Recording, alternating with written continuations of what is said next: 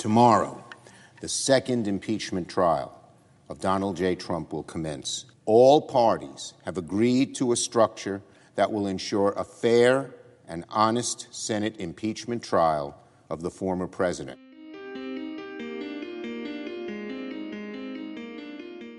Mañana comenzará el segundo juicio político de Donald J. Trump. Todas las partes acordaron una estructura que garantizara un juicio político justo y honesto del expresidente en el Senado. Palabras de Mitch McConnell, uno de los líderes del Senado estadounidense, anunciando el impeachment de Trump este mismo 9 de febrero.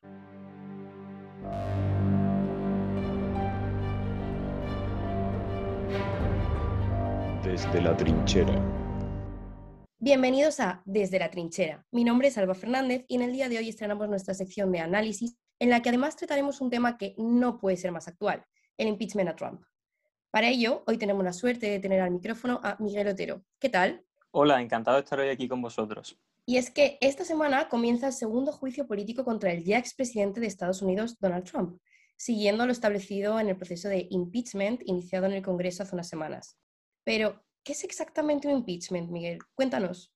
Pues bien, un impeachment se trata de un proceso de destitución regulado los artículos 1 y 2 de la Constitución de Estados Unidos, el cual, salvando las distancias, podría asemejarse a la moción de censura que contempla la Constitución española. Además, no solo el presidente puede ser sometido a este proceso, también el vicepresidente y todos los funcionarios civiles.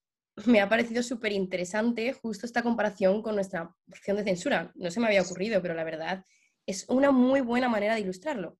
Ahora bien, ¿este proceso cómo funciona? La Constitución establece que pueden ser destituidos aquellos que sean acusados y declarados culpables de traición, cohecho u otros delitos y faltas graves, lo que deja abierta la acusación a la interpretación del Congreso. En cuanto al proceso en sí, puede resumirse en tres fases.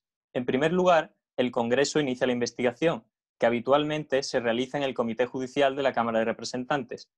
En segundo lugar, la Cámara de Representantes, que se compone de 350 congresistas, debe aprobar por mayoría simple los artículos del impeachment por los que se juzgará posteriormente al implicado y, en caso de ser aprobados, este ya estaría oficialmente impeached, acusado. Finalmente, el Senado, que se compone de 100 senadores, juzga al acusado, siendo necesaria una mayoría de dos tercios para declararlo culpable, lo que supondría su destitución del cargo ostente. Vaya que podemos deducir que no se trata de un proceso que, por decirlo de alguna manera, sea muy común dentro de la política estadounidense. De hecho, ha habido muy pocos presidentes que se hayan enfrentado a un impeachment, ¿no? Así es, han sido hasta ahora tres, aunque hasta ahora todos han sido absueltos. Además del propio Trump, que ya el año pasado fue juzgado en el Senado por abuso de poder y obstrucción al Congreso en relación al Ucrania Gate, otros dos presidentes han sido sometidos a impeachment. El primero de ellos fue Andrew Johnson, quien en 1868 fue acusado por diversas cuestiones relacionadas con un presunto abuso del poder presidencial. En 1998, Bill Clinton también sería juzgado por perjurio y obstrucción a la justicia a raíz de su escándalo sexual con la becaria Mónica Lewinsky. Y como dato curioso, a diferencia de lo que se suele pensar, Richard Nixon nunca fue sometido a este proceso a causa del famoso Watergate, debido a que dimitió antes de que la Cámara de Representantes pudiera votar los cargos. Después de esto que me cuentas, Miguel, no me sorprende nada que tras esas acusaciones los presidentes fuesen sometidos a impeachment. ¿Qué podemos esperar de este nuevo juicio contra Trump? En esta ocasión, Trump está acusado de incitación a la insurrección en relación a los hechos que sucedieron en Washington, D.C.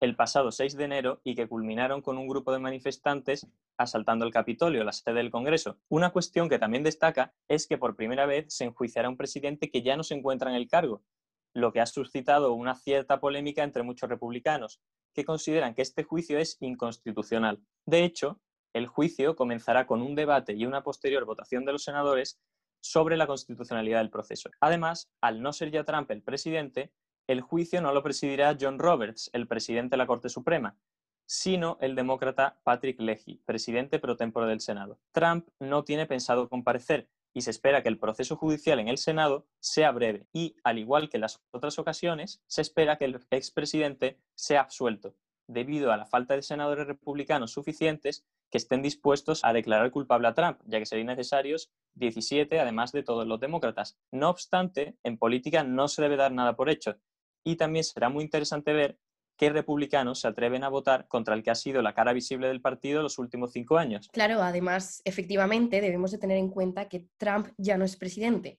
¿Qué pasaría si sale adelante este proceso? Como es notorio, Trump ya no ocupa la presidencia del país, por lo que en el caso de que fuera declarado culpable, no podría ser destituido de ningún cargo. Sin embargo, la intención de los demócratas es que a una eventual declaración de culpabilidad por el Senado le sucediera una votación para impedir que el expresidente pueda ocupar futuros cargos, como sería una posible carrera por la presidencia en 2024. Y para esta votación bastaría con una mayoría simple del Senado. Muchísimas gracias, Miguel, por traer un tema al programa que la verdad no puede ser más actual ni queriéndolo y que, aunque pertenezca a nuestra sección de más análisis, nos ha ayudado a ver de una manera clara qué va a ser lo que pase estos días en Estados Unidos. Esperamos verte más veces por el programa. Muchísimas gracias, ha sido un placer estar hoy aquí con vosotros. Y muchas gracias también a todos nuestros oyentes por acompañarnos un día más. No olvidéis seguirnos en redes sociales, en Instagram arroba desde la trinchera pod y en Twitter desde la TR. Seguiremos informando desde la trinchera.